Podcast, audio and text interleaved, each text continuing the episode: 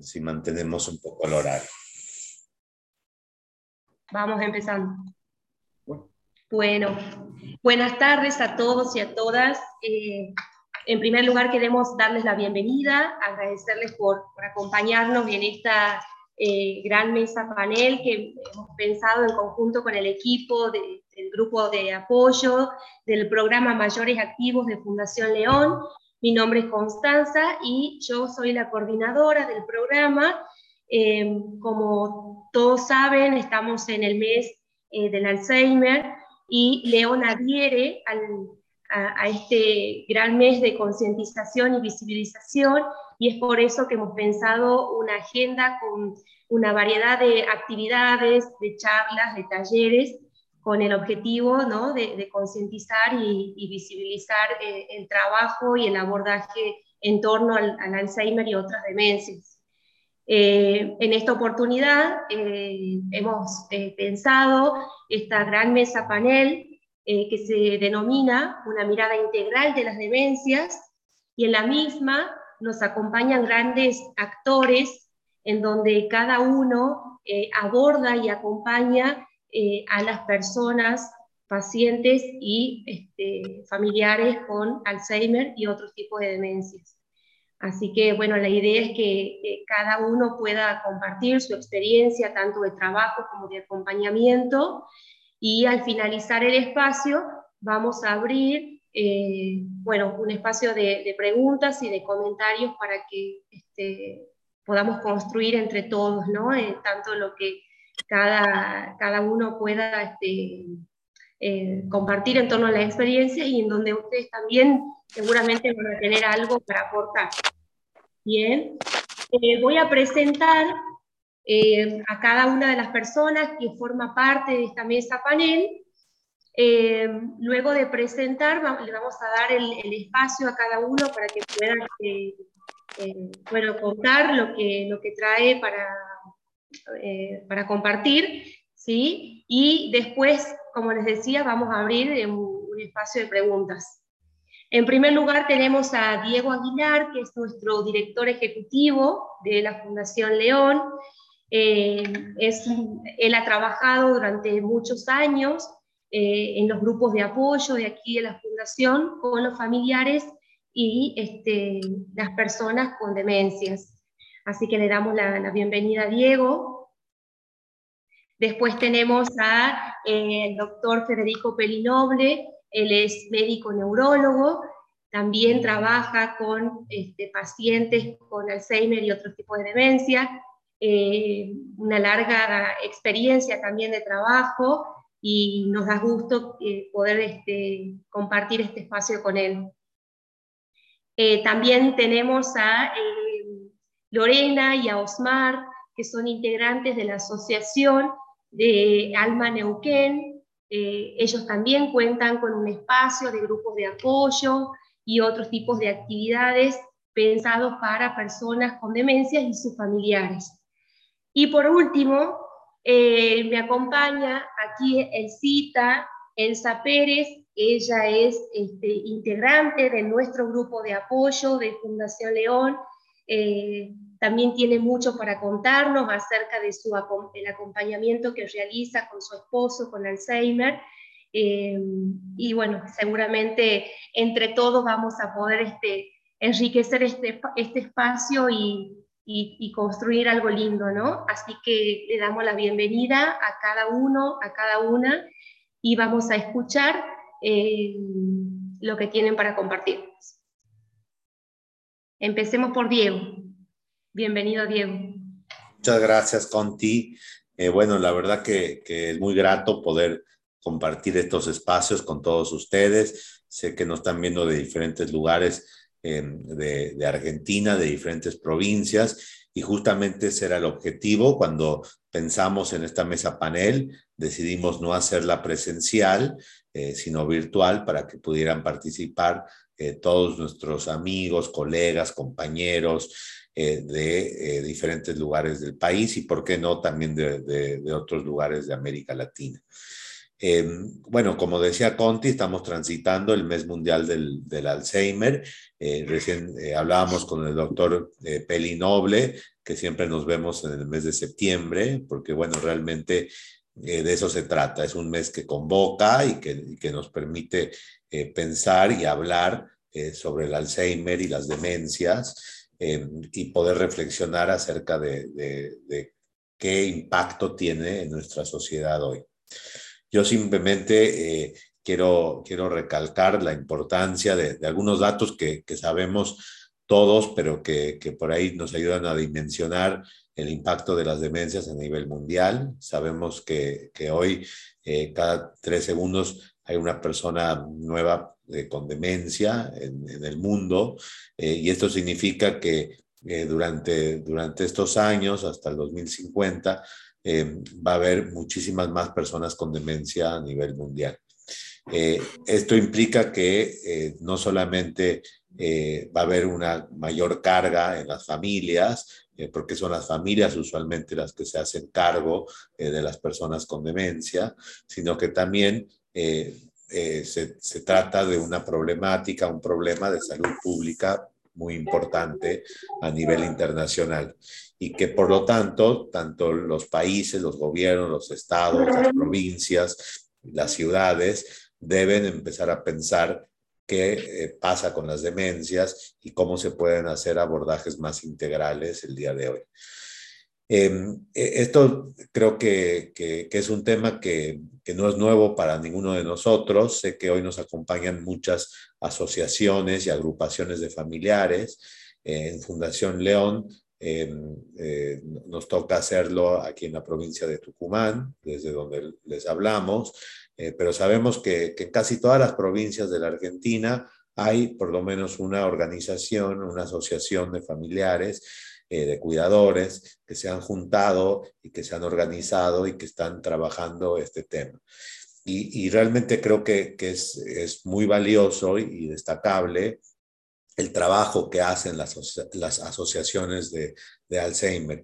Y esto no es un fenómeno solamente de la Argentina, sino eh, de toda América Latina y les diría también de todo el mundo. Eh, las primeras organizaciones de, de Alzheimer, eh, las primeras agrupaciones de familiares se dieron en, en Canadá, en, en Inglaterra, en Estados Unidos, eh, como grupos de apoyo, grupos de ayuda, eh, siguiendo quizá algunos ejemplos de, de otros tipos de, de, de grupos que se iban dando en, en el mundo anglosajón. Eh, el primer eh, grupo de apoyo en América Latina fue en Puerto Rico eh, y después muy pronto, en el, en el año ochenta y nueve, eh, aquí en Argentina, en Buenos Aires, de la mano de, de la señora Ana Baldoni eh, y eh, también en, en Mar del Plata con el Grupo Gama. Y, y pronto en todo, toda Argentina y toda América Latina proliferaron la, los grupos eh, y las agrupaciones de, de familiares.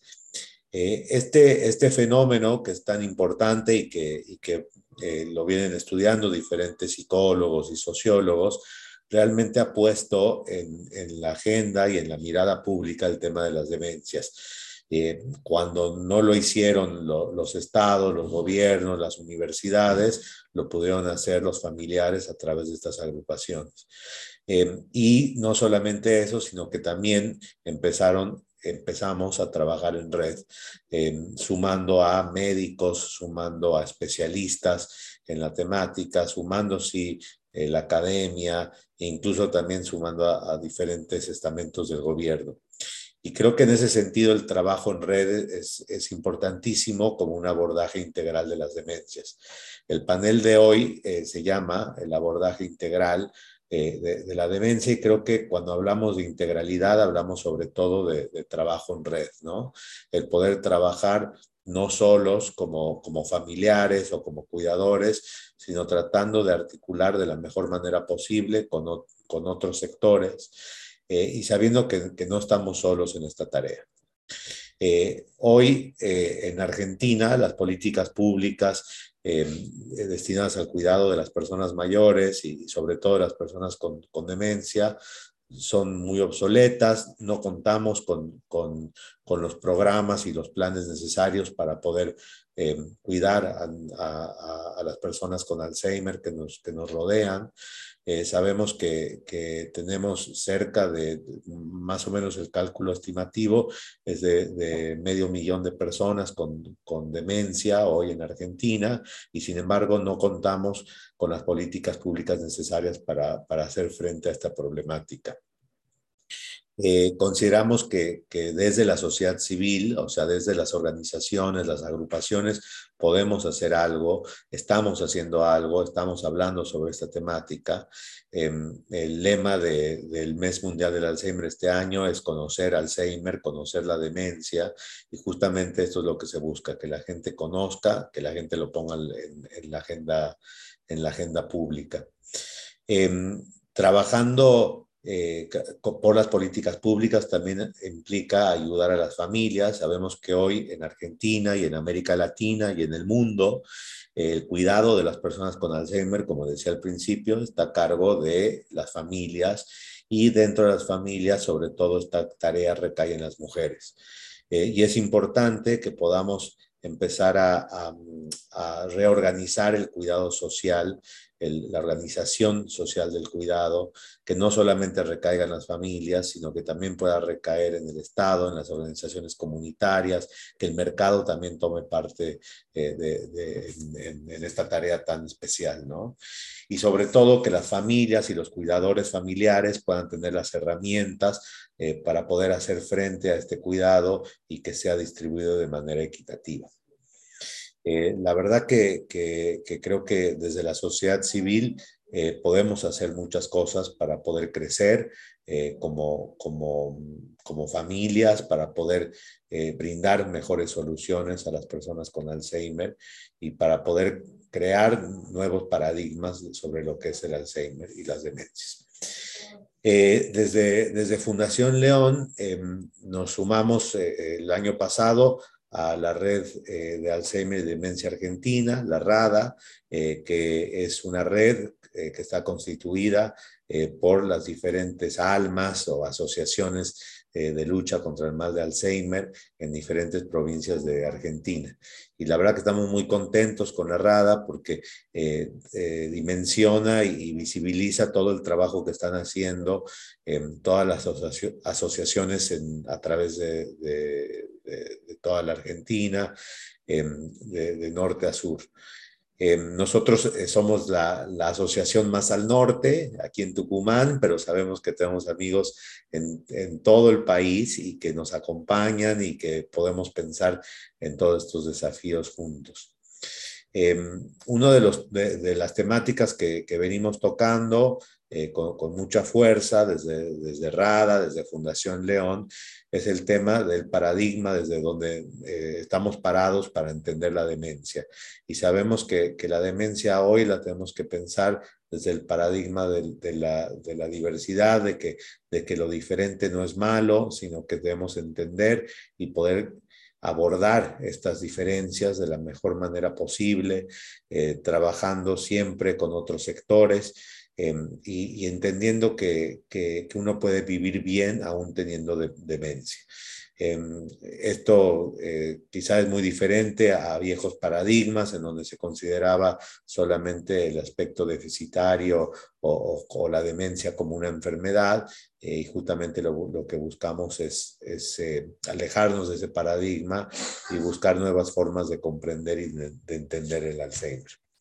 Eh, Bueno, eh, la, la verdad que, que lo mío es sobre todo un agradecimiento a toda, a toda la gente que nos acompaña en el día a día, eh, desde las voluntarias de Alma Buenos Aires, que son las que nos abrieron las puertas a, a este mundo, eh, al doctor Peli Noble, que, que nos acompañó y que nos sigue acompañando en, en, en toda esta aventura de, de trabajar con, con personas con Alzheimer y sus familiares, eh, y a todos los integrantes de la RADA que, que nos acompañan en el día a día y que nos obligan a pensar en, en, en las formas nuevas de, de, de pensar la demencia.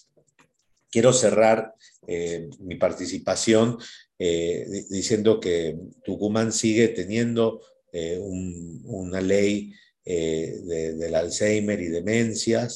eh, la ley noventa catorce, eh, que sigue sin, sin eh, reglamentarse, está promulgada, eh, pero seguimos esperando desde el año dos mil diecisiete eh, para que podamos tener nuestra ley. Fue una ley pionera.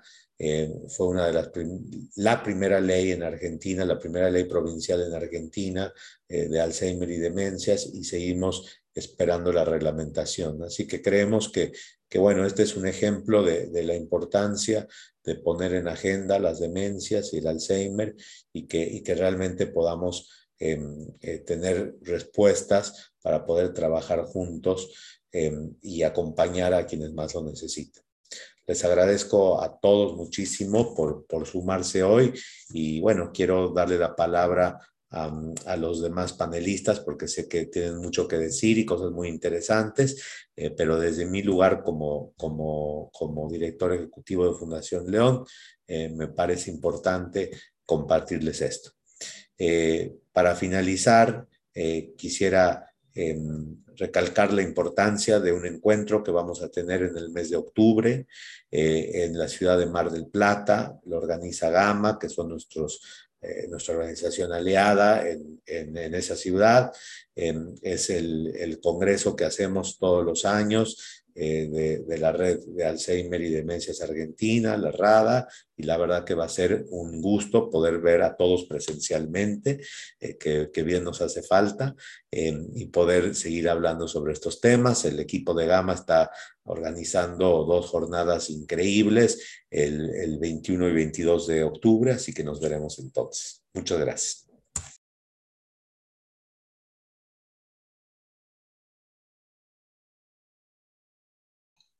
Muchas gracias, Diego. Gracias por tus aportes. Le damos la palabra al doctor Federico. Bueno, muchas gracias a todos. Muy, muy buenas tardes. Gracias, Diego. Gracias, Constanza. Gracias por la invitación a estar presente. Como dice Diego, siempre estamos en septiembre. Es como la película Estudio, Estudio en, en, en septiembre sería la película. Pero bueno, eh, hemos colaborado y hemos estado mucho tiempo trabajando juntos. Eh, muchos años, eh, porque hemos, siempre la demencia a nosotros eh, nos ha impactado, y, y queríamos dar una, no digo una solución, pero sí eh, dar una, una visión, una visión para contención y para reflexionar, como dice Diego también, sobre estas enfermedades, ¿no? O sea, no solo Alzheimer, sino todas las demencias, porque últimamente... El tema cada vez se sabe más, eh, que la demencia se, se entrecruza, y antes uno hacía una torta, una torta diagnóstica y decía, bueno, Alzheimer un sesenta y cinco por ciento, eh, demencia cuerpo de Lewy y demencia vascular un quince quince, eh, demencia frontal tanto. Entonces uno lo encasillaba en Alzheimer, en demencia tipo Lewy, o demencia vascular, demencia frontal y las otras demencias. Si bien sabemos que hay demencias que revierten, y por eso en el consultorio el médico especialista, ya sea el neurólogo clínico o médico de atención primaria, siempre hace como un screening, un pedido de, de estudio básico para descartar otro tipo de enfermedades que pueden provo- provocar demencias, y a veces eh, revierten las demencias, porque no todo es Alzheimer, eh, con, por ejemplo, uno detecta un, un hipotiroidismo importante, eh, detecta un déficit de vitamina B doce, detecta una hidrocefalia a presión normal, detecta varias cosas, o un H I V, por ejemplo, positivo, o SIDA. O sea, detecta muchas cosas que eventualmente llevan a un deterioro de las funciones cerebrales a un paciente. Entonces uno tiene que estar siempre como atento de las otras demencias, ¿no? Alzheimer es una demencia. A su vez, uno, uno se pregunta qué es lo que ha evolucionado, qué es lo que tenemos, dónde estamos, hacia, hacia dónde vamos. ¿Qué? O sea, son diferentes preguntas, ¿no? Entonces, una cosa es cuando uno hablaba de Alzheimer hace veinte años, o de demencia, y otra cosa lo que uno habla ahora. ¿Por qué? porque en realidad eh, se avanzó mucho en los diagnósticos, esto que eh, es un entrecruzamiento de las demencias. Ahora se sabe que Alzheimer puro, puro, puro, es un catorce por ciento, el puro. Lo demás son demencia con vascular, demencia con enfermedad de Lewy, demencia con otra cosa. Entonces, eh, se están como intermezclando las cosas. Entonces, eh, por eso uno siempre dice demencia tipo Alzheimer, tipo Alzheimer. No dice enfermedad de, de Alzheimer, porque enfermedad de Alzheimer es el diagnóstico eh, anatomopatológico. O sea, uno hace una autopsia, detecta las alteraciones histopatológicas propias de la enfermedad de Alzheimer, que ya sabemos cuáles son: el depósito de amiloide, extra, extra fuera de las neuronas, los ovillos neurofibrilares dentro de la neurona. O sea que lo que es amiloide fuera y la proteína tau adentro, y el envejecimiento y toda la atrofia que produce el Alzheimer en una persona de cincuenta a cincuenta y cinco años es, es una enfermedad de, de Alzheimer.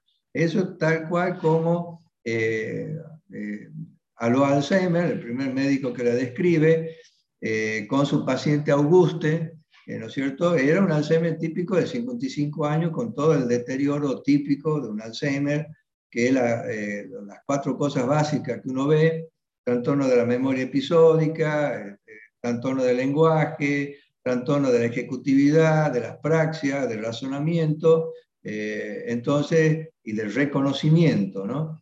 Entonces, eso era típico. Ahora no, ahora hay como un entrecruzamiento, y ese es un dato que tenemos actualmente para, eh, no solo para el diagnóstico, sino para el tratamiento, el diagnóstico clínico, ¿no? Porque uno lo ve en la clínica, primero dice, esto es Alzheimer, no es Alzheimer. Bueno, previo al Alzheimer sabemos que hay muchos estadios, muchos estadios, ¿no?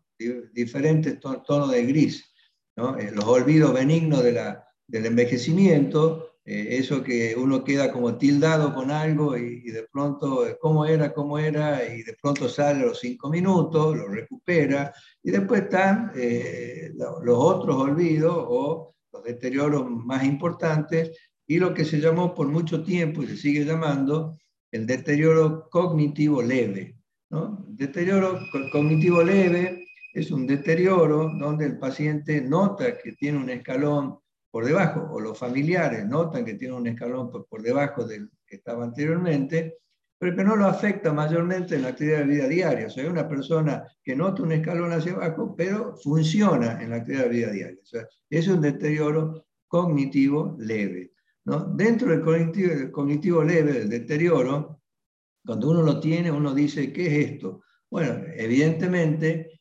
eh, uno tiene que, eh, en ese momento, eh, proceder a, a pedir estudios, ¿no? Entonces, uno pide estudios de análisis, eh, de tiroides, de eje adrenal, del eje tiroideo, eh, también para infecciones como H I V, como sífilis, etcétera, etcétera. Una serie de estudios, también una tomografía computada del cerebro, eh, bueno, una cosa básica en el deterioro leve, para saber dónde estamos parados y si ese deterioro se debe a algo orgánico que yo puedo solucionar o eh, a algo que, eh, mayor, ¿no es cierto?, que yo puedo empezar a ver. Entonces, no es fácil muchas veces, si bien hay una evaluación cognitiva que uno hace, ¿no es cierto?, que puede hacerla rápido en el consultorio con Mini Mental de Folstein o otra escala, ¿no es cierto?, que uno tiene a mano, eh, donde evidencia quizás un deterioro, una falla, una persona que es, eh, es activo, es un empleado, es un profesional, etcétera, etcétera. Eh, bueno, entonces hay una falla, la, la detecta uno. Pero bueno, de ahí en más el camino es largo, ¿no? Entonces, lo que hemos aprendido, lo que hemos aprendido en los últimos años, sobre todo es, Eh, no decir que todo es Alzheimer puro, sino que hay otras demencias, esa es una. Eh, esperar, esperar y ver, ¿no es cierto?, cómo se van dando la, la, las cosas. Eh, cada vez las evaluaciones cognitivas son, son mejores, o sea, uno antes era, digamos, hace diez años, eh, de una manera, ahora, ahora es mucho más precisa, en donde uno evidencia lo, los trastornos, sin olvidar siempre de los deterioros que vienen acompañados de los desórdenes afectivos, ¿no? O sea, estados anímicos malos, depresiones, etcétera, etcétera. A veces también con enfermedades del sueño, por ejemplo, las apneas del sueño, ¿no? Que tienen la somnolencia diurna, que se duermen, que uno no sabe qué pasa, que están como desorientados. Entonces, no es tan, tan fácil a veces, pero el experimentado detecta. Entonces, lo que hemos aprendido es, antes uno hacía la torta, esa típica, eh, Alzheimer, sesenta y cinco por ciento, esto y esto y esto. Ahora no, uno sabe que el, el Alzheimer típico es una porción, un catorce por ciento, y lo otro se va como sumando, ¿no? Entonces, eso es un dato que uno tiene. Después, uno ha dividido, ¿no es cierto? Por supuesto que uno divide la demencia, eh, si vamos al Alzheimer, ya que estamos en el Alzheimer, la demencia precoz y la, y la, y la tardía, ¿no? O sea, son, son dos cosas que uno da un límite perfecto, ¿no? Entonces, la demencia precoz por debajo de los sesenta años y la demencia tardía por arriba de los sesenta años, bien puede ser sesenta y cinco años. Entonces, pero sesenta años sería para arriba o para abajo. Eh, sesenta y cinco para arriba, para abajo, perdón. Entonces, cuando uno tiene una demencia precoz, ¿no es cierto?, de comienzo a los treinta años, los cuarenta años, los cincuenta años, a los sesenta años, entonces uno dice, eh, ¿esto qué es?, ¿no? Bueno, si uno va hacia la parte, eh, entonces ahí viene la otra parte que, que hemos aprendido y que seguimos aprendiendo, ¿no? Que es la, la parte genética, ¿no? La parte genética, eh, uno cada vez ve eh, la parte molecular, genética. Entonces uno está dividiendo al Alzheimer, eh, a, la, a las demencias, en las amiloidopatías, en las taupatías, y salen nuevas proteínas, ¿no es cierto?, nuevas proteínas, como una que le llaman T D P cuarenta y tres, por ejemplo. La, la, o sea, son nuevas, nuevas proteínas que llevan a, a, a demencias. Y también, si bien por debajo de los sesenta años, si uno tiene eh, ya antecedentes de, de familiares con demencia, por ejemplo, ya la base genética, la base genética eh, uno la determina porque ya en la familia hay dos o tres pacientes ya con demencia, en, en dos generaciones como mínimo, eh, ¿no es cierto? Entonces uno dice, no, acá hay un gen autosómico dominante, ¿no? Entonces eh, uno ya eh, puede, eh, entonces vamos a entrar en otro, en otro terreno, el diagnóstico, ¿no? Entonces, el diagnóstico uno tiene elementos como para definir en el, en el presenil, ¿no es cierto?, eh, si el paciente tiene genéticamente el gen, ¿no es cierto?, una, una presenilina uno, una presenilina dos, ¿no es cierto?, eh, una proteína precursora de amiloide, una A P P. Entonces, uno tiene esas tres, esos tres genes con los cuales uno eh, se apoyaría en la base genética de demencia precoz. Por arriba también tenemos muchos genes, muchos genes, ¿no? O sea, eh, hay, por ejemplo, uno tiene que diferenciar, si bien uno diferencia de demencia precoz de demencia tardía, de los ochenta años para arriba se ha abierto todo, todo un, un, un panel de, de diagnósticos diferenciales de demencia, donde entran muchas demencias, ¿no? O sea, eh, entran demencias Eh, que le llaman, por ejemplo, el LATE o LATE, eh, el PART, el SNAP, eh, el ARTAG. O sea, son diferentes tipos de demencias eh, que uno no las puede incluir como Alzheimer, sino que es una encefalitis límbica producida por, por el LATE, o es una, una taupatía que le llaman PART, o es el SNAP, que es una, una demencia no, no amiloide, o es el ARTAG, que es una astrogliopatía. O sea, ya se está dividiendo la cosa mucho más, o sea, se está complejizando, no es tan simple, no es tan simple porque entra lo molecular, lo, lo genético. Entonces uno puede ya definir eh, eh, académicamente, puntualmente, si el paciente tiene una demencia y qué tipo de demencia, eh, apoyándonos en los estudios genéticos y los, los moleculares. Eh, También una cosa muy importante que hemos aprendido, ¿no es cierto?, en el tiempo, son los, los biomarcadores, ¿no? Los, los marcadores biológicos, ¿no? Entonces, lo, los biomarcadores son los que definen, eh, definen o ayudan a, a definir eh, que, si el paciente tiene una demencia, eh, etcétera. Por ejemplo, uno dice, tengo diabetes, la primera, por dar un ejemplo. Entonces uno dice, bueno, pidamos una glucemia. Eso es un biomarcador, ¿eh? marcador biológico. Bueno, pido glucemia. Normal la glucemia. ¿Soy diabético? No sé. Pidamos una hemoglobina glicosilada, ¿no? Y a veces la glucemia está normal y la glicosilada no.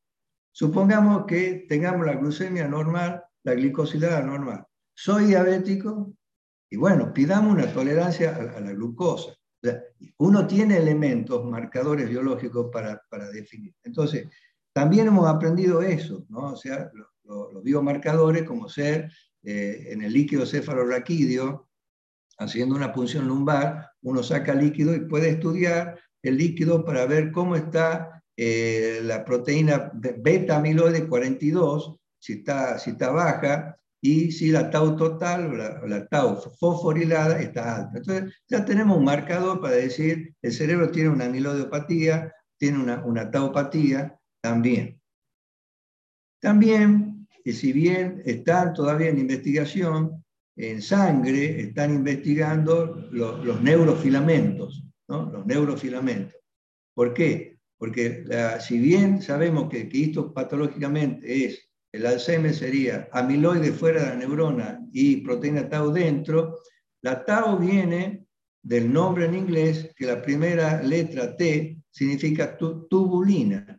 La tubulina, ¿no es cierto?, es un filamento que viene a ser la estructura de la célula neuronal. Y eso es lo que se destruye, se agrega y forma el ovillo. Entonces, actualmente ya hay métodos para estudiar los neurofilamentos. Entonces, eh, ya tenemos varias cosas. Después tenemos marcadores biológicos eh, estructurales como la resonancia magnética de, de cerebro.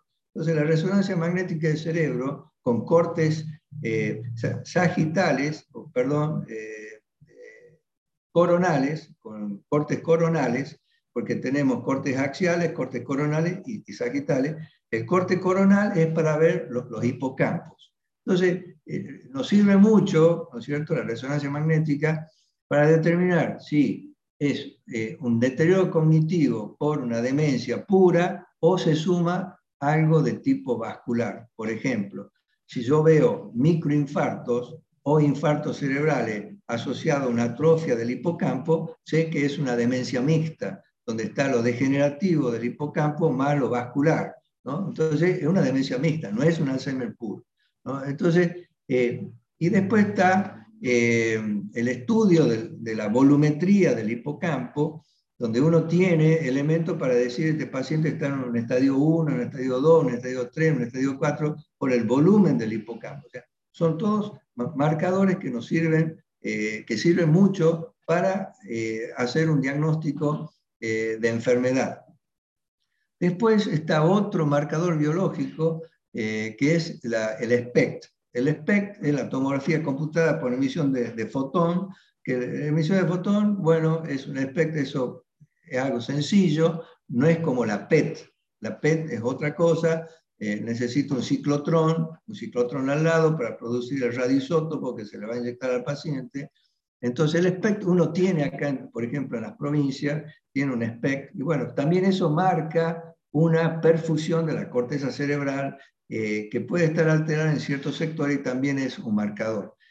La P E T, evidentemente, la P E T amiloide, ¿no?, y la P E T con glucosa, con, con F D G, también nos van a dar eh, un marcador respecto al metabolismo de la corteza cerebral, del cerebro, el metabolismo, y nos va a dar también eh, la cantidad de amiloide que puede tener el cerebro con eh, El, el, el estudio de PET-amiloide, eh, Pitt, ¿no?, o Pittsburgh. Eh, entonces, tenemos elementos como para ir definiendo que antes no, no, no, no teníamos. Entonces, inclusive, uno puede pedir eh, eh, dosaje de ApoE cuatro en los pacientes con demencia arriba de los setenta y cinco años, porque el ApoE cuatro se da más en los pacientes arriba de setenta y cinco años. y por debajo de los setenta y cinco se da más la presenilina uno dos y la proteína precursora de, de amiloide, A P P. Entonces, eh, uno tiene elementos que no tenía antes para eh, focalizar eh, el diagnóstico mu mucho más, ¿no? Entonces, eh, es muy interesante la evolución que tuvo eh, esta, el diagnóstico, eh, tanto clínico, como las diferencias, los diferentes tipos de demencia y el overlap o el entrecruzamiento que hay de las diferentes demencias, ¿no? Entonces uno a veces se queda en la duda si esto es Alzheimer, no, no es Alzheimer, esto es esto y esto, o sea, uno puede de definir con, con mayor precisión. Entonces, eh, esa es otra cosa, ¿no? Los marcadores. Y después, eh, bueno, eso en cuanto eh, al diagnóstico, a los marcadores. Eh, y también eh, se ha avanzado mucho en, en, en la parte social, creo yo, se, av se avanzó mucho, ¿no? En lo que es la parte de discapacidad, eh, también, ¿no? La ley de discapacidad protege mucho al paciente, lo ayuda mucho. Eh, como dijo Diego, acá en Tucumán tenemos una ley, eh, una ley para ayuda al paciente con, con enfermedad de Alzheimer, eh, fue una ley, todavía falta que se la reglamente. No, no, no, no se la reglamentó. Eh, y en el, en el país también hay un plan provincial, un plan na, na, nacional de eh, Alzheimer también, ¿no? Entonces, socialmente se ha avanzado.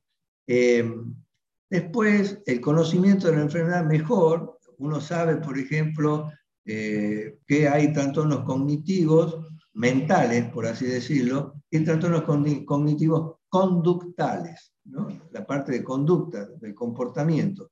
Entonces, que lo que más molesta, en realidad, ¿no? Que el paciente a veces eh, pierda su memoria episódica, sí molesta que se desoriente de pronto en la calle y que no sepa dónde está y tengan que, que buscarlo, ¿no es cierto? Porque, porque se pierde, eh, o el deambuleo, el deambuleo. Pero los trastornos conductales es lo que más molesta y por lo que más consultan los pacientes cuando el paciente está con los trastornos ya sea de, de ansiedad, de delirio, de excitación, de, de agresividad, ¿no? Entonces, todo ese componente afectivo-conductal eh, también se avanzó bastante en el conocimiento y en el tratamiento. Entonces, eh, eh, casualmente, la, la neuropsiquiatría es, y ahí viene otro tema, que es una zona frontera o fronteriza, Eh, entre la neurología clínica y la psiquiatría. Eh, hay psiquiatras eh, que de pronto no saben tratar eh, casos eh, de demencias, por ejemplo, eh, y neurólogos que no saben tratar los trastornos conductales de la demencia. Entonces, eh, eh, también se necesita un entrenamiento en esa área eh, para los especialistas en psiquiatría y neurología. Pero se va avanzando, se, se ha avanzado mucho, yo creo que se ha avanzado bastante, en el conocimiento, en el diagnóstico, en, lo, en los biomarcadores, eh, todo lo que es la genética, lo, lo molecular, y también se avanzó en el tratamiento. O sea, si bien hace veinte años, eh, está, no sé si me queda tiempo o ya termino, Constanza. ¿Tengo? Sí, sí, doctor. Cinco bien. Minutos. Bien, perfecto. Entonces, eh, el tratamiento eh, estuvo veinte años, veinte años con lo mismo, ¿no? Eh, se avanzó en la parte conductal, eso sí, ¿no? En el conocimiento de lo, de lo, del manejo de la excitación, del delirio, de la agresividad, etcétera, en eso sí. Pero eh, en lo que es a, a la fisiopatología, teníamos pocas herramientas, de hace veinte años las mismas, que son los inhibidores de la, de la, de la acetilcolinesterasa sérica, el, el donepezil, la ribastimina, la, la, la, la galantamina, los inhibidores de N M D A o, o antiglutamato como la, la memantina. Eh, entonces uno tenía eso durante veinte años. Eh, hace un año, en junio del año pasado, salió un anticuerpo monoclonal, el, el Aducanumab, que causó mucho revuelo en más y en menos, con muchas críticas y muchos recelos, Y, y muchos avances y, y retrocesos. Pero bueno, eh, actualmente eh, se está en un, un protocolo eh, con el Aducanumab, el laboratorio que lo produce, eh, está en otro, en otro protocolo de estudio, en fase cuatro, para ver eh, la mejoría clínica de los pacientes con Aducanumab. Eh, acá en Argentina todavía no está. Eh, y también se está avanzando en otros anticuerpos monoclonales asociados, ¿no? Así que eh, yo pienso que eh, poco a poco eh, vamos eh, cercando esta enfermedad y, y quizás eh, nos ayude la investigación y la ciencia, como nos ayudó con el COVID diecinueve, eh, es una realidad el asunto de las vacunas. Eh, nadie puede negar eh, que gracias a eso estamos viviendo en sociedad de nuevo. Así que bueno, eso es lo que quería decir, ¿no? Y bueno, muchas gracias por la atención y quedo abierto a la...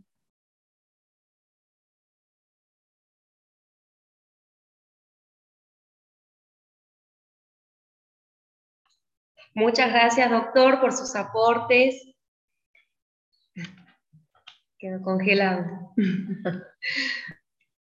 Bueno, Lore y Osmar, les damos la bienvenida. Ahí está. Ahí está. Sí, te contesto. Hola. Bueno, gracias Diego y Constanza.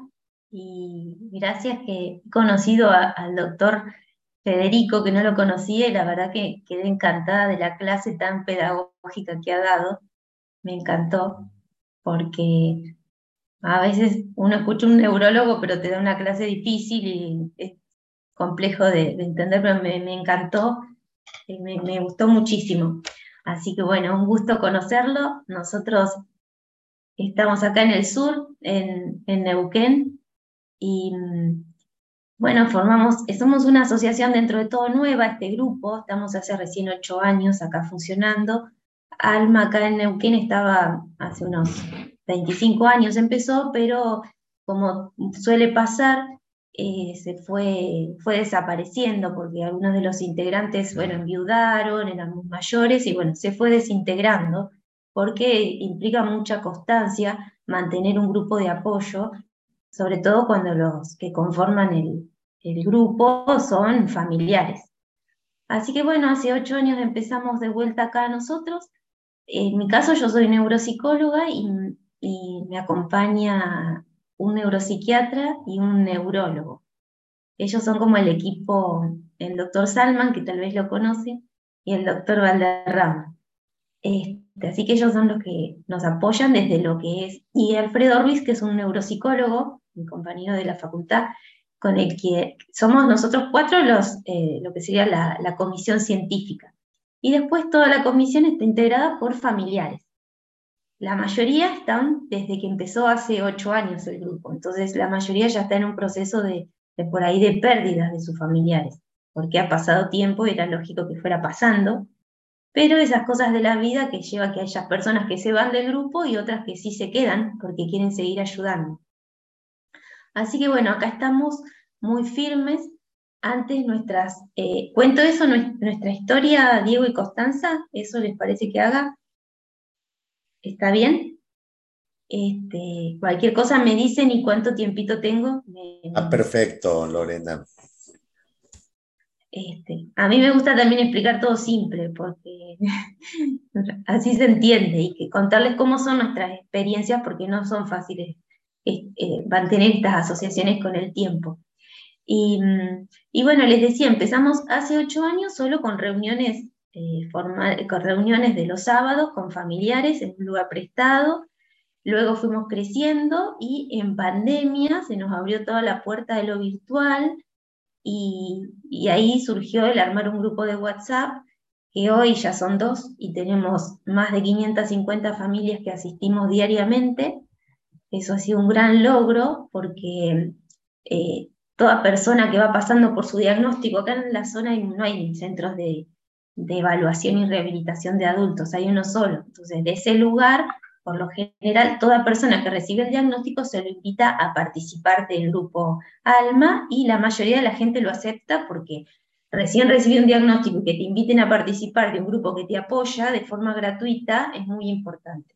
Entonces, la gente forma parte de ese grupo, pero no es que todos participan escribiendo, si no sería imposible de sostener un grupo. Así que tenemos reglas, de manera de que si se escriben cosas que no tienen nada que ver, se, la, se les avisa para que no, no sature el grupo. Pero lo que se hace es a la mañana enviar este, un mensaje o dos, que son un flyer con algún consejo específico sobre qué hacer con, con el familiar. Y eso la gente lo va leyendo diariamente y le sirve muchísimo. Entonces son muy pocas las personas que diariamente hacen alguna consulta, porque en general con lo que leen ahí les alcanza. Y tan, disculpen que voy a enchufar la, la computadora. Eh, lo que les decía, muchos con lo que leen ahí les alcanza, y a veces por ahí alguien hace una pregunta y eso también es suficiente, porque a los demás les sirve. Así que esa es nuestra dinámica de trabajo diaria, y hace ya unos cuatro o cinco meses empezamos con las reuniones mixtas, que son un poco más difíciles, pero bueno, el tema de tener tantas, tantos usuarios de afuera, del interior, nos lleva a que bueno, tengamos que tenerla mixta. Entonces se hace en un lugar físico con un televisor donde vemos, y intervienen todas las, bueno, intervienen tanto los que están físicos como en, por Zoom. Así que eso es una vez por semana, que sigue la, la, la dinámica de siempre, de, de, de la presentación del grupo, donde cada uno va contando cómo se siente en la, en la semana. Y más que nada lo que se marca, ¿no?, es que siempre el familiar que trata de contar cómo se siente, cómo está el paciente. Entonces siempre hay que marcar esto de, no, estamos acá reunidos para charlar de cómo están ustedes, ¿sí? Cómo, ¿qué hicieron ustedes por, para estar mejor esta semana? ¿Cómo pidieron ayuda? Bueno, así que ese es nuestro trabajo, por un lado, desde la parte de asistencia a las familias. ¿Y qué pasa? En el grupo siempre se solicita mucho el tema del listado de cuidadores formales, y teníamos como un listado de gente que trabajaba cuidando, hasta que una voluntaria tuvo la idea de hacer entrevistas, y nos encontramos que muchos de esos voluntarios, de esas personas que estaban anotadas para cuidar, no eran muy competentes. Entonces nosotros estábamos dando el nombre de alguien que en realidad no, no, no conocíamos. Entonces esta señora, esta voluntaria, entrevistó a sesenta personas, un trabajo enorme, enorme, porque tenemos un grupo de voluntarios increíble, y ahí, bueno, ese grupo quedó de sesenta en quince aproximadamente. Y el año pasado ya veníamos pensando en armar un curso formal de cuidadores, form- cuidadores que trabajen eso, ¿no? Cuidadores formales, así que compusimos un proyecto y se nos ayudó con dinero, muy poquito, pero que al menos fue suficiente para pagar a los docentes. Armamos un curso que terminó ayer justamente, y que el día, el miércoles que viene, el veintiuno, que va a ser la entrega de los, de los certificados, un curso con diecisiete módulos, donde hubo neurología, neuropsiquiatría, neuropsicología, enfermería, kinesiología, dado por lo mejorcito de que tenemos de, de profesores, de, de profesionales de Neuquén. Entonces, la verdad que dos profesionales muy buenos del tema, que son los referentes, y cada módulo tuvo su, su evaluación y un coloquio final. Hemos logrado, bueno, parece una exageración, pero aunque les parezca mentira, en tres días que hicimos la, la difusión, se anotaron quinientas personas para hacer el curso. Fue algo que nos superó y queríamos hacerlo presencial. Entonces, bueno, se hizo un sorteo por medio de escribano público para que, que, que cayera bien, ¿no? Así que seleccionamos solo setenta personas, y hoy están ter- ayer terminaron cincuenta y dos, no hubo casi nada de deserción, tenían que tener el ochenta por ciento de los exámenes aprobados. Hay gente con distintos niveles académicos, porque no exigíamos secundario, se notó igual la diferencia, pero la gente pudo aprobar todos los módulos. Y bueno, este veintiuno de septiembre es el acto de colación, donde se entrega ese, ese certificado, eh, que es muy importante, porque hay muchos cuidadores con, que, que no sabían ni siquiera hacer un currículum, ¿no? Y que por ahí quieren cuidar y no saben nada de demencias. Entonces fue un curso que nos gustaría, bueno, después poder compartirlo, ¿no? Con, con las otras asociaciones, eh, para que se pueda replicar, porque la verdad que ha sido muy, muy bueno. Por supuesto que ahora hay cosas para mejorar este, de, de esta experiencia que hemos tenido, pero fue, fue muy importante.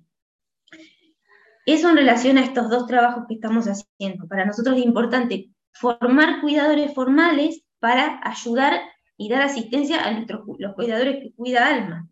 Porque si no les decimos, tienen que descansar, pedir ayuda, pero acá no hay a quien contratar, porque la gente eh, trabaja de cuidador de un paciente con demencia y se asusta y renuncia. Entonces, bueno, hemos logrado eso que ha sido maravilloso, y la idea es el año que viene, mediante una plataforma, que se autogestione el curso y se le dé a todas las personas que puedan. Este curso, por supuesto, que es gratuito. Hemos hecho un convenio con la discapacidad para que nos presten una plataforma educativa para que el curso, todas las gente se puedan ir inscribiendo, haciéndole examen, y así formar permanentemente gente capacitada, porque en nuestra ciudad, y menos en el interior de Neuquén, imagínense, muchísimo menos. Bueno, y en septiembre estamos con una serie de actividades, como todos ustedes. Eh, iniciamos el dos de septiembre con, bueno, algo que fue un lujo, que fue la... que el coro, hay un coro de pacientes que tenemos en este centro que yo les digo, de, de pacientes, desde hace que empezó este centro, tenemos eh, dentro de las terapias la parte de la música, ¿no? De la rehabilitación con música, y dentro de esa actividad se, ellos cantan, cantan, forman un coro, y siempre hacemos presentaciones en distintos lugares. Este año se dio el poder, eh, nosotros tenemos acá un cine, el Cine Teatro Español es un cine, bueno, de seiscientas personas, no es muy gigante, pero para nosotros es lo más grande que tenemos, muy significativo para la gente grande.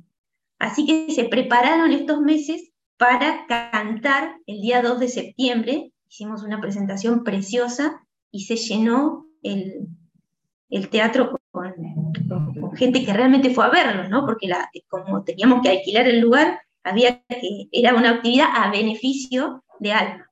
Y bueno, eso fue bellísimo, y mañana se va a presentar en el Congreso de Sinapsis de, que organiza Olivia Goncalves. Entonces mañana cierra el Congreso de Alzheimer con, con la presentación del coro, que bueno, lo hemos filmado para que se presente ese día.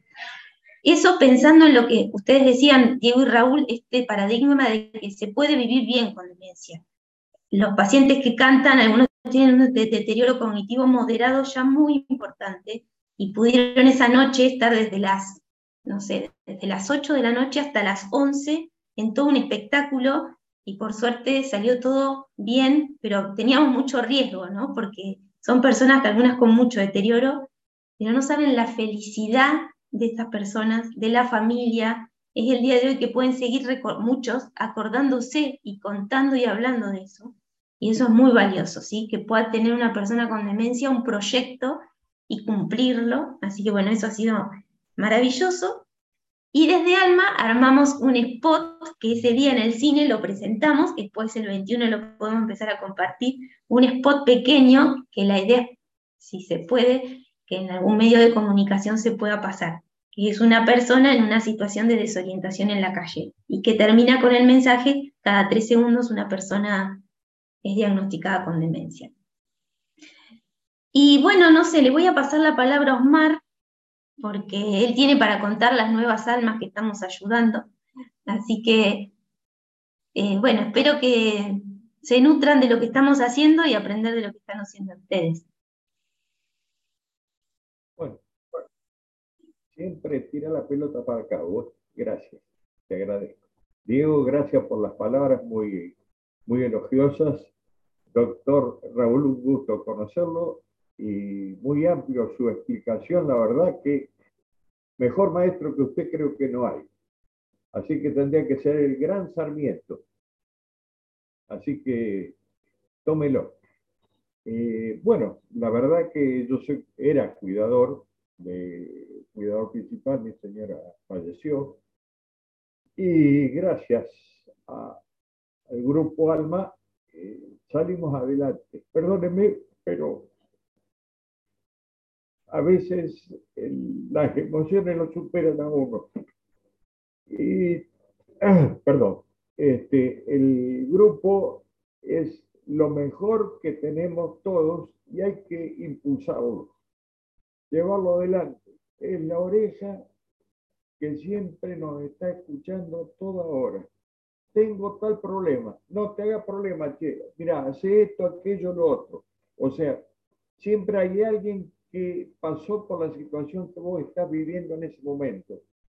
Entonces, siempre hay alguno que te ayuda, no importa la hora que sea. Por eso el grupo es hay que consolidarlo y muy fuerte. Como dice Lorena, son quinientas personas que estamos atendiendo día a día. Eh, aparte, bueno, pasando un poco ahora al, eh, los avisos parroquiales, hemos conseguido armar Alma Catriel, que por suerte eh, va a estar en, en RADA.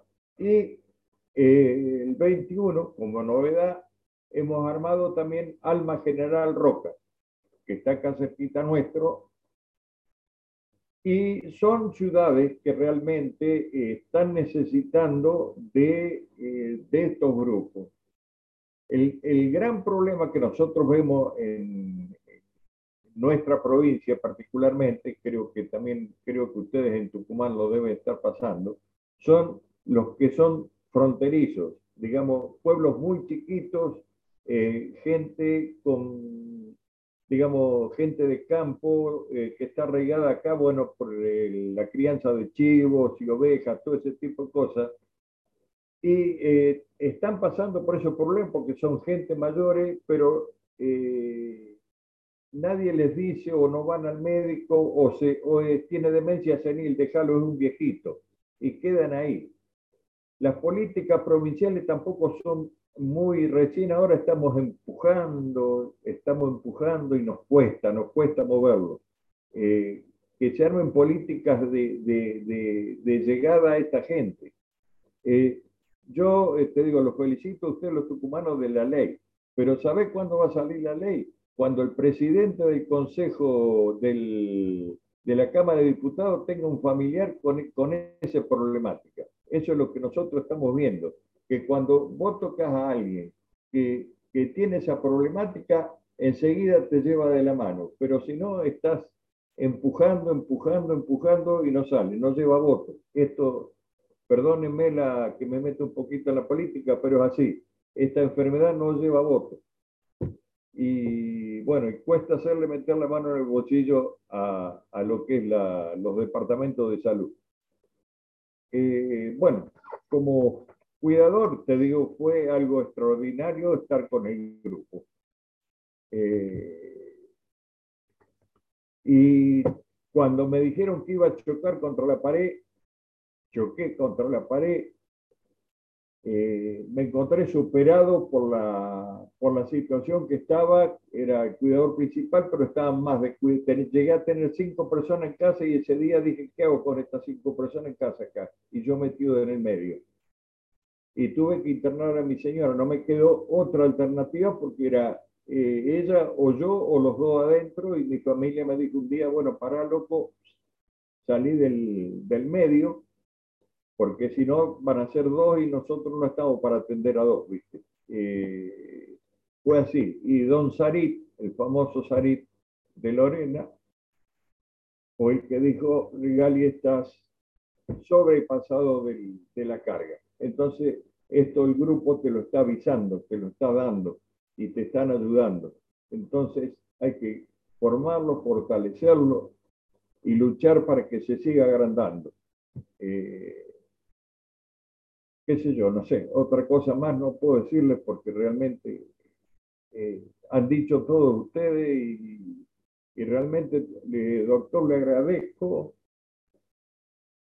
toda la información que volcó, porque realmente eh, a veces uno no sabe o no tiene o no le explican o no lo entiende, y cuando a uno se lo explican tan clarito así es cuando se da cuenta que puede vivir de otra manera y puede ayudar a su familiar de otra manera. Es Es muy clarito, porque te dicen demencia senil, pum, chocaste contra la pared, tenés Alzheimer, pum, chocaste contra la pared.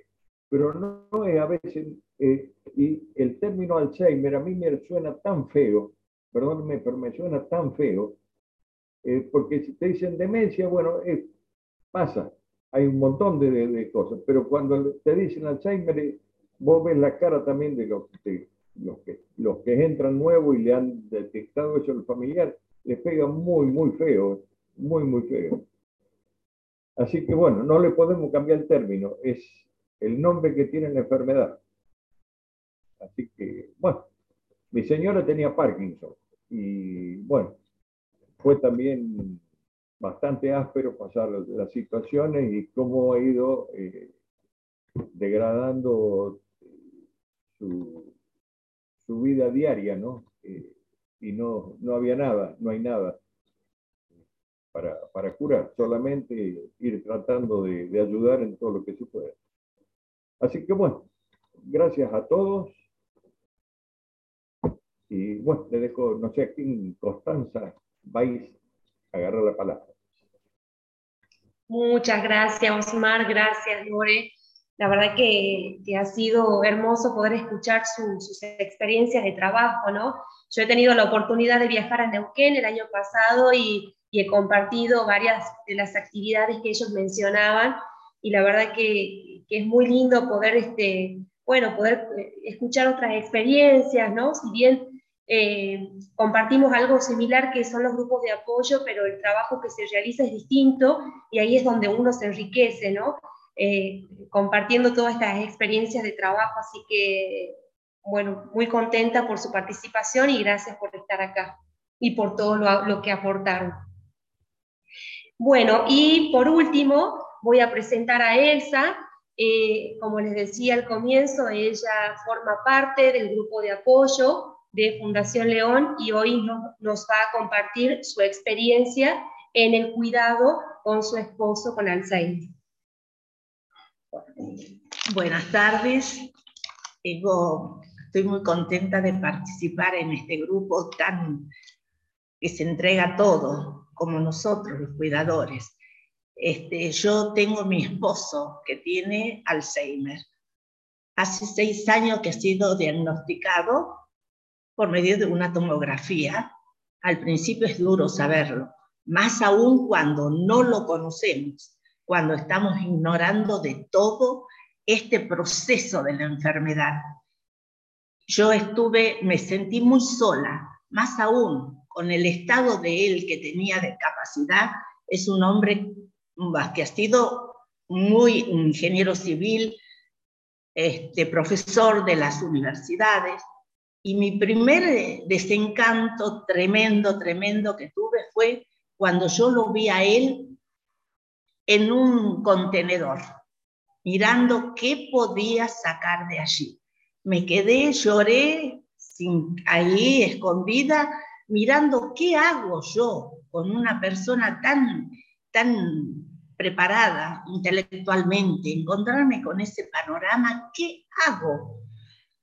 Como madre, no quise, lo primero que hubiera, como cualquiera, si hubiera sido un hermano, hubiera corrido a decirle a mis hermanos, pero a mis hijos no le quería decir todavía, prepararlos con el tiempo. Cuando me vieron mis hijos, que yo ya no pude mucho tiempo, pasé con esa cruz, este, le conté, porque ellos ya se dieron cuenta de la conducta que tenía mi hermano, mi marido. Somos una familia de cuatro hijos, seis nietos, y somos muy unidos, gracias a Dios. Tenemos el privilegio de sentirnos unidos, siempre, siempre estamos presentes en todo.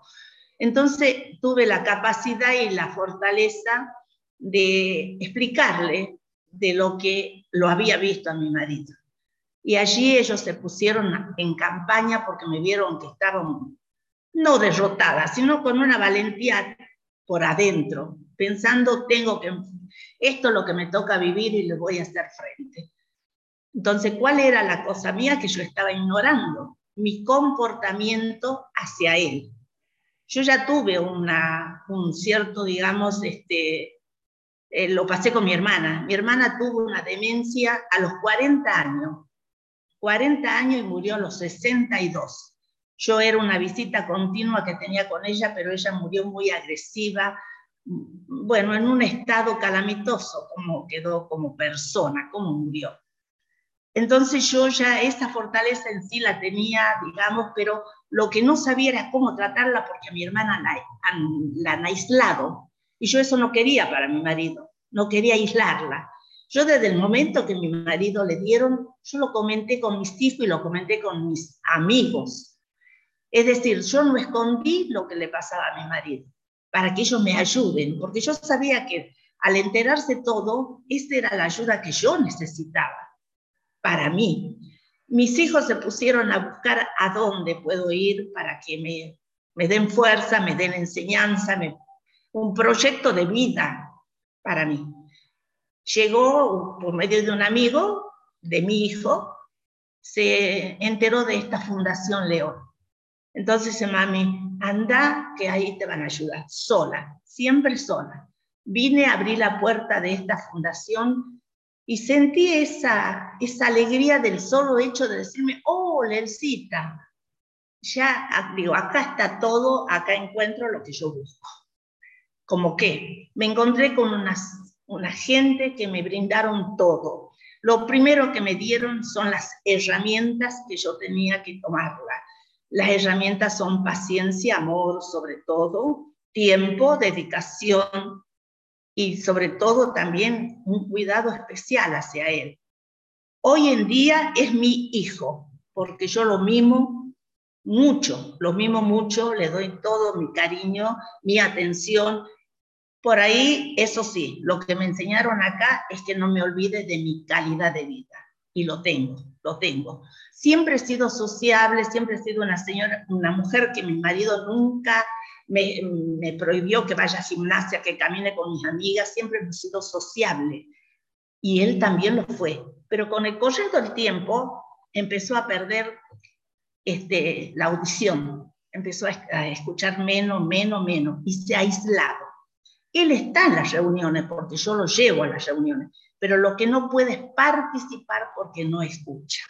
Pero no se pone nervioso, no es un enfermo irritable, que es nervioso. Él siempre lo fue tranquilo. Él fue un hombre muy, de una vida muy tranquila, a pesar de todo sus, su, digamos, su trabajo que tenía. Y eso transmitió a todo lo que están alrededor de él, de verlo que siempre está entero, entero. Pero sí, tiene sus manías, sus conductas propias, que sabemos que es una enfermedad. Eh, él hace las cosas sin saber lo malo o lo bueno que es. Pero sí está de por medio el apoyo mío. Y yo los mantengo, para mí, el día jueves es para mí un relax, es venir acá a sentarme y a escuchar lo que los profesionales nos dan. Vuelvo a repetir, las herramientas tan fáciles y tan interesantes que nos dan día a día, la información, el saber cómo y por qué es esto. Es decir, yo vuelvo a repetir, nunca lo he negado, con decirle que a mi marido le encanta la naturaleza porque toda la vida hemos estado. Vacaciones nuestras era salir a ver la naturaleza, les gustan mucho las plantas. Y yo lo acompaño porque el placer de él es salir a caminar. Gracias a Dios que todavía tiene orientación. Pero sí, sí, estoy segura, le hemos comprado un G P S que cuando lo vio que la lucecita roja se prendía, la hizo desaparecer. Bueno, pero sí, a donde él va, saben la gente que él está enfermo. ¿Cuántas veces me lo han traído ya? Y él sabe a dónde es. Porque dice, ah, este Miguel lleva, ahora le he puesto una billetera con sus datos, pero tengo que controlarlo que lo lleve. Y un día salimos juntos porque le encanta cortar flores y traerme, siempre fue romántico conmigo, siempre fue la flor de por medio. Cortó una flor en la vereda y una señora salió enojada, propio, salió enojada, no me corta el flor, le dice. Entonces le digo, señora, él tiene Alzheimer, está enfermo, no sabe lo que hace. Y me dice la señora, pero muy preocupada, perdón, perdón, querida, mi madre murió de Alzheimer. Dice, conozco lo que es esa enfermedad, perdóneme.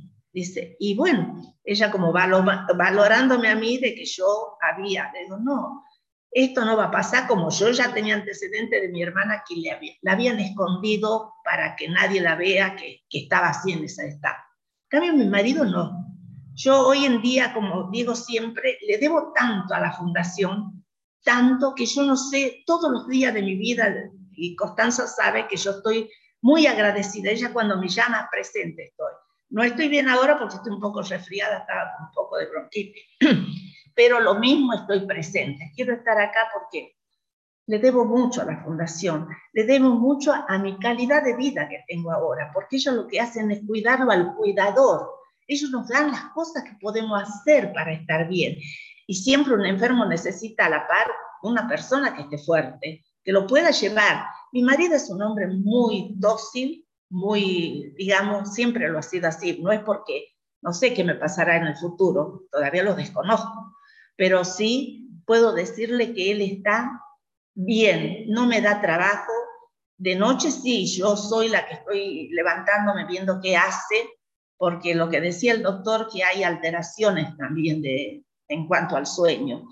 Él duerme mucho, pero duerme como siempre. Él cuando tenía descansos dormía.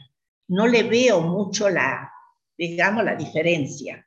Pero sí este, de noche me asusta cuando lo siento así un poquito que ya se levanta y busca cosas y es la conducta de él. Ahora se le da porque sale y me busca botellas vacías. Y me las trae como si fuera un obsequio, me las pone frente a mí y me dice, mira, ¿te gusta la forma de esta? Mira mamá, porque mamá y papá nos tratamos. Mira mamá, qué bonita que estas botellas. ¿Y yo qué hago? Ay, está hermosa, papi, ponémela sobre el, ahí sobre la mesa. Y él la mira como si fuera un adorno.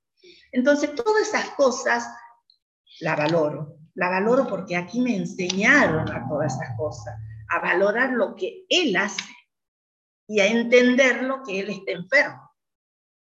Eso es lo que me costó un poco entenderlo. Yo ya tengo nietos que son ya grandes y yo los hago participar a ellos. Les digo, el sábado, el, sábado, el viernes rindió uno de mis hijos, se recibió, fue bueno, el acontecimiento en mi casa. Le pusieron la fuerte la, fuerte, la música, que no, no es de mi gusto, pero le pusieron para que él bailara. Bailó con su nieta, con, con todo, con su nuera. Pasó una noche fantástica. Entonces, todas esas cosas que yo aprendí acá, las estoy poniéndolo en práctica, porque son enseñanzas buenísimas. Son enseñanzas que me, a mí me hace bien, porque, qué sé yo, Eh, digo, agradezco profundamente a todos, a todos y a cada uno de ellos de lo que volcaron hacia todos. Yo los aprovecho, no sé lo demás, pero sí este, hay que entenderla a esta gente y hay que tener, como digo, siempre me acuerdo de lo que decía Constanza, amor, amor, amor y paciencia, paciencia. Y es lo que necesitan ellos y sobre todo los mimos, porque mi marido está hecho un niño. Es un niño que necesita, papá, no quiero que te pongas esta, esta camisa, pones esta otra. Y me mira, y me mira, lo que vos quieras, me dice, lo que vos quieras. Se entregó a mí, está dócil, es dócil, siempre lo ha sido. Yo tenía miedo de verla a mi hermana, pero yo digo que la esencia está. Él fue siempre así. Y pienso yo, que hay que responderle, como yo siempre digo, tengo que devolverle todos los buenos momentos que yo pasé con él. Y él es muy dócil, muy dócil. No sé qué me pasará o qué, qué pasará en el futuro, pero gracias a Dios, a esta fundación, que, me, que se han portado y siguen conmigo. Yo para eso estoy, dentro de lo, digamos, del testimonio doméstico que tengo, doy todo, doy todo por ella. Siempre van a contar conmigo. Gracias, ¿no? Gracias muy a todos. Bien. Muy bien. Gracias. Mira todos esos aplausos que tenés. Sí. Bueno, gracias, gracias Elsa por compartir tu testimonio, ¿no? Creo que lo más lindo este, es poder ver esta, eh, por un lado el doctor que nos ha podido compartir su su experiencia, ¿no? Desde lo teórico, que, que es tan importante, ¿no? Esa parte teórica para poder, poder entender las demencias, y, y por otro lado, eh, bueno, Diego, Lore, Osmar, Elcita, que, que nos comparten sus experiencias del día a día, tanto en el trabajo, desde la asociación, como eh, en el caso de Elsa, que acompaña a su esposo, y, y que lo hace tan bien, ¿no? Y, como ella decía, la Fundación León es un sostén muy, muy importante para que ella pueda acompañar de la mejor manera y para que él pueda vivir bien, ¿no? Creo que ese es uno de los lemas más importante y con los que nos llevamos hoy, que es que con demencia se puede vivir bien. Así que hermoso escuchar a cada uno, eh, muy lindo sus, sus aportes, les, les agradecemos un montón. Y bueno, vamos a abrir un espacio eh, de preguntas, de comentarios. No sé si alguien quiere preguntar algo. Bueno, yo en realidad es solo un, un comentario eh, y una felicitación. Primero felicitar a, a Elsa por su cariño y gracias por confiar en nosotros, eh, porque realmente es un, un acto de confianza y, y gracias por permitirnos ayudarte. Eh, eso te quiero decir a ti, Elsa.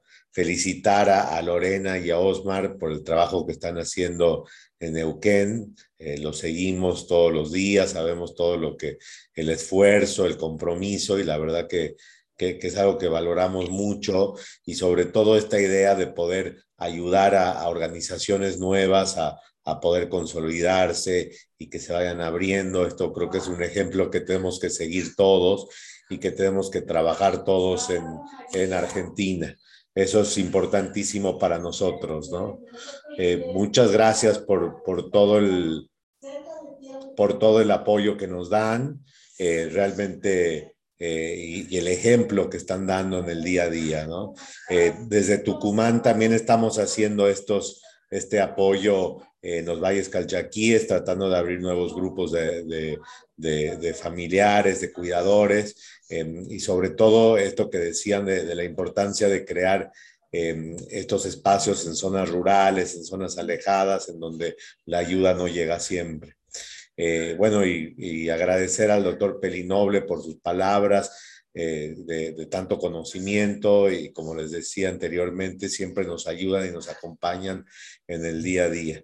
Eh, y finalmente le quiero agradecer a, a nuestro equipo de Fundación León, a Sandra Virgolini, que nos acompaña hoy y siempre, desde hace ya muchos años, que la verdad que para nosotros es un testimonio de, de compromiso y de amor; a Constanza Váez, que, que, que con su profesionalismo y, y su ayuda nos acompaña y, y, nos, y, nos, y nos conduce el camino; a, a Diego en el equipo de comunicación, que nos ayuda a difundir todas estas acciones, y bueno, ya, ya todo el equipo, a A, a, a Beatriz Silva, que también nos acompaña como voluntaria, a Susana, a toda la gente que nos acompaña en Fundación León. Muchas, muchas gracias.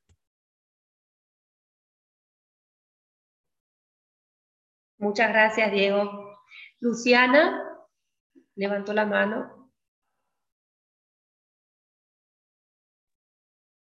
¿Se escucha? Sí, se escucha. Buenas noches, buenas noches a todos. Eh, mi pregunta es, ¿esta patología es hereditaria?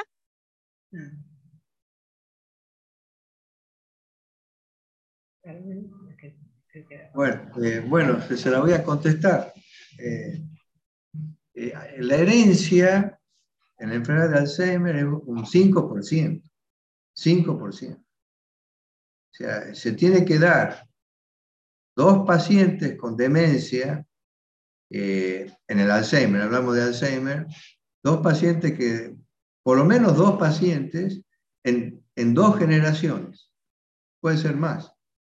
Hay familias que tienen cuatro familias. Yo, yo traté familias, familias de Alzheimer, cuatro, cuatro individuos de la misma familia.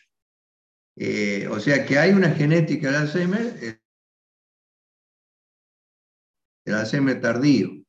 Lo que es precoz es de a partir de los treinta años hasta los sesenta, sesenta y cinco, bueno, por debajo de sesenta. Y sí, hay una genética de la presenilina uno, la presenilina dos y la proteína precursora de amiloide, que es el, el A P P. Esos son, son tres genes que están en diferentes cromosomas. Y son genes autosómicos dominantes, o sea, que se expresan, que se tienen una gran posibilidad de, de, de expresión. Siempre hay genes, genes, de los veinte mil genes que tenemos, genes apagados y genes prendidos. Los genes prendidos son los que nos dan eh, la expresión génica nuestra, tanto en salud como en, como en enfermedad. Eh, y los genes apagados se pueden prender en algún momento por alguna circunstancia, ¿no? Generalmente el estrés, ¿no? Se pueden prender. Y al prenderse dan una manifestación eh, X, depende el gen. No sé si he contestado la, la pregunta.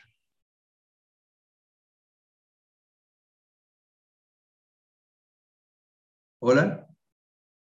No, no sé si contesté la pregunta. Sí, para mí perfecto, doctor Peli Noble. Ah, bueno. Muchas gracias. No, de nada, gracias. Mariana, veo que levantó la mano. ¿Qué tal? ¿Cómo están? Buenas noches. Eh, bueno, mi nombre es Mariana y soy estudiante de Pedagogía y Educación Social. Y mi pregunta es la siguiente, para los doctores, por favor. Eh, ¿Cuál es el tratamiento más adecuado para el Alzheimer? ¿Y puede frenarse su avance?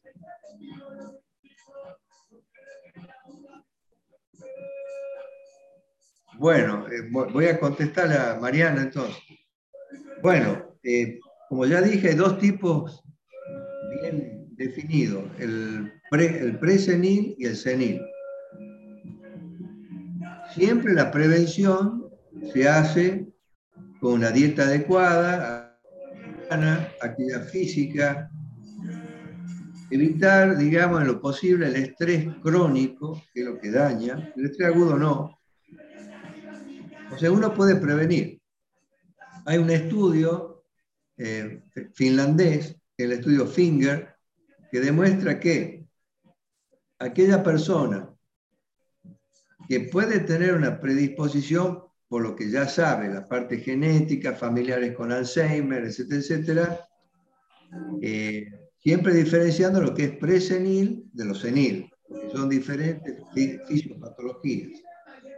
Pero uno puede prever, en este estudio Finger se ha demostrado que una alimentación sana, actividad física y manejo de las situaciones de estrés con buena actitud, con terapias cognitivas conductales, eh, la enfermedad, en caso de expresarse, se va a expresar tres años más tarde.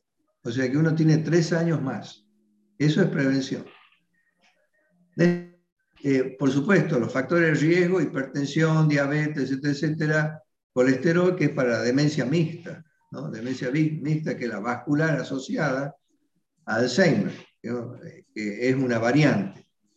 Eh, y después, tratamientos, eh, tratamientos hay. Está el tratamiento de hace veinte años para, ver, para mejorar la función cognitiva, que es totalmente sintomático. Nada más, no se cura. No se cura. Eh, y después el manejo de los trastornos conductales, ¿no? De la conducta, los trastornos de excitación, agresividad, que eso merece un capítulo aparte, entrenado para evitar los efectos adversos de las medicaciones antipsicóticas, ¿no? Como parkinsonismos con la risperidona, eh, suicidios con la olanzapina. Eh, entonces, eh, desórdenes confusionales con el, con el aripiprazol. Entonces, eh, generalmente la quetiapina es la mejor, es la, es la, es la, la, la quetiapina para los trastornos conductales. Trastornos mentales para mejorar la función cognitiva en lo que hace a la actividad de vida diaria, el inhibidor de la acetilcolinesterasa y el memantine. Eh, de ahí en más están los otros fármacos que ya mencioné, los monoclonales, los anticuerpos, que están en fase cuatro, ¿no? Para, eh, entonces, eh, están, y vienen otros. Muy bien, entonces, muchas gracias, doctor. Muchas gracias. Gracias, gracias. Fernanda. Sí, gracias Constanza, buenas noches, ¿qué tal? Mi nombre es María Fernanda y soy profesora del Instituto de Perfeccionamiento Docente y coordino la Tecnicatura en Pedagogía y Educación Social. Bueno, hace unos años que venimos trabajando con Constanza Váez y con la Fundación León. Quiero agradecerles especialmente que nos hayan permitido formar parte de este espacio. Para nosotros, que no tenemos un camino muy andado en el tema, es muy interesante poder adquirir información y mayor conocimiento de esta problemática. Y mi pregunta iba dirigida dentro de las líneas de intervención, quizás también para Diego, las líneas de intervención de Fundación León. Eh, ¿Cuál es la vinculación que tiene? Bueno, está por un lado el, todo este grupo de los jueves que trabajan fundamentalmente con pacientes cuidadores y, o personas que tienen Alzheimer, cuidadores y familiares. Y por el otro lado, eh, el grupo de NeuroGen. Eh, pensando en la prevención, no sé si hay una vinculación directa y, y cómo, cómo está pensado también ese espacio de NeuroGen. Gracias.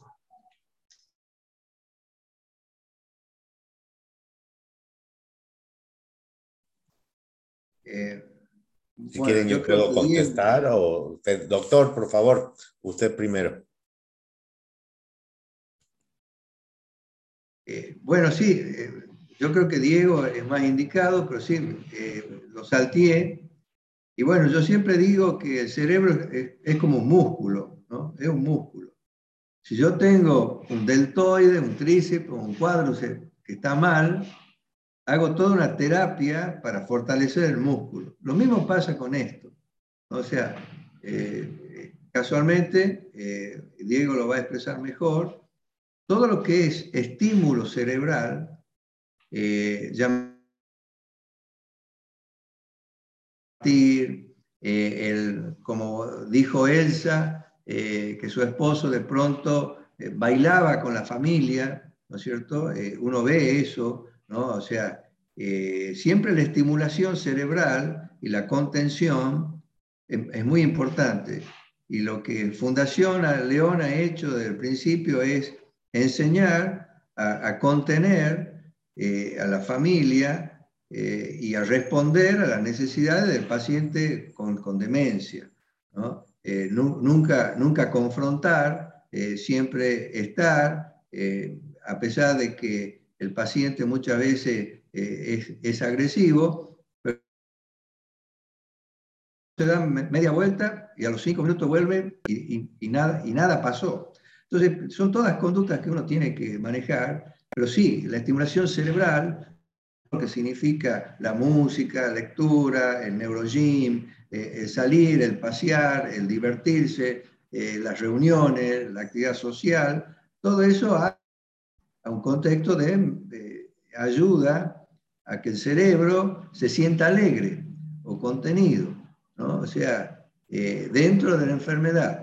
Después, por supuesto, hay otras situaciones, pero bueno, eso es lo que puedo aportar. Lo dejo a Diego, entonces ahora acepto. Gracias, doctor. Eh, bueno, estoy totalmente de acuerdo con, con usted y con lo que dijo, eh, y, y creo que también tiene que ver con, con este abordaje integral del cual hablaba Lorena eh, cuando, cuando dijo sus palabras, eh, desde Fundación León, y no solamente nosotros, sino todas las organizaciones de familiares en, en Argentina tratan de tener este abordaje, en donde están los grupos de, de apoyo para los, para, los, para los familiares, en donde eh, tratamos de, de acompañar, contener eh, y, y, y fortalecer a las familias, eh, pero también usualmente se brindan espacios de neurogym o o de, de estimulación de la memoria, estimulación de las funciones cognitivas, eh, que, que busca prevenir y, y, y no solamente prevenir, sino, sino también potenciar eh, las funciones cognitivas eh, que, que, que están y que, y, que pueden, eh, y que pueden ir mejorando con el tiempo.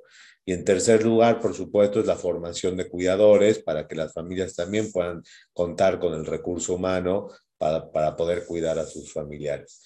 Eh, entonces creo que este abordaje de, de tripartita e integral permite realmente brindar nuevas respuestas y, y es una estrategia que venimos trabajando desde diferentes lugares de, del país y también en el mundo. Así que esa es la idea.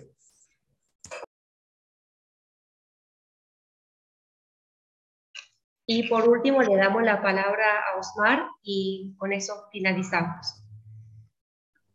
Bueno, quería contarle algo más que hicimos el año, el diecinueve o el veinte, cuando empezó la pandemia, eh, empezamos a trabajar con los chicos de la escuela primaria. Se hizo eh, con seis escuelas, con sus maestras, en seis grados de distintos niveles, se eh, empezó a educar a los chicos como que el abuelo era, seguía siendo su abuelo, pero a pesar de que no lo conociera, eh, no, lo, no lo quisiera como lo quería antes, los chicos entendieran que su abuelo estaba enfermo y que había que quererlo, explicarle todo lo que era la enfermedad a través de la educación, y eso lo logramos gracias a la gente de Chascomús que nos facilitó. Ellos hicieron ese programa y nosotros lo aplicamos acá, con libros, con documentación que fuimos recopilando por todos lados, y realmente dio un excelente, excelente resultado, que no lo hemos podido seguir haciendo porque, viste, la pandemia nos fue pasando por encima y, y recién ahora nos estamos acomodando como para... Creo que el año que viene los vamos a, a lanzar nuevamente, ya entrando directamente en el Consejo eh, Provincial de Educación. Pero fue un éxito total, te digo, la verdad es increíble lo que esos chicos, el trabajo que han hecho. Y encima te digo otra cosita eh, eh, para colorear un poco. Nos visita gente de Miami, nos visita gente de Venezuela, nos visita gente de Costa Rica, gente de Panamá, gente de Ecuador, o sea que tenemos, el, el WhatsApp que tenemos es bastante colorido. Así que nada más, a todos un gran abrazo.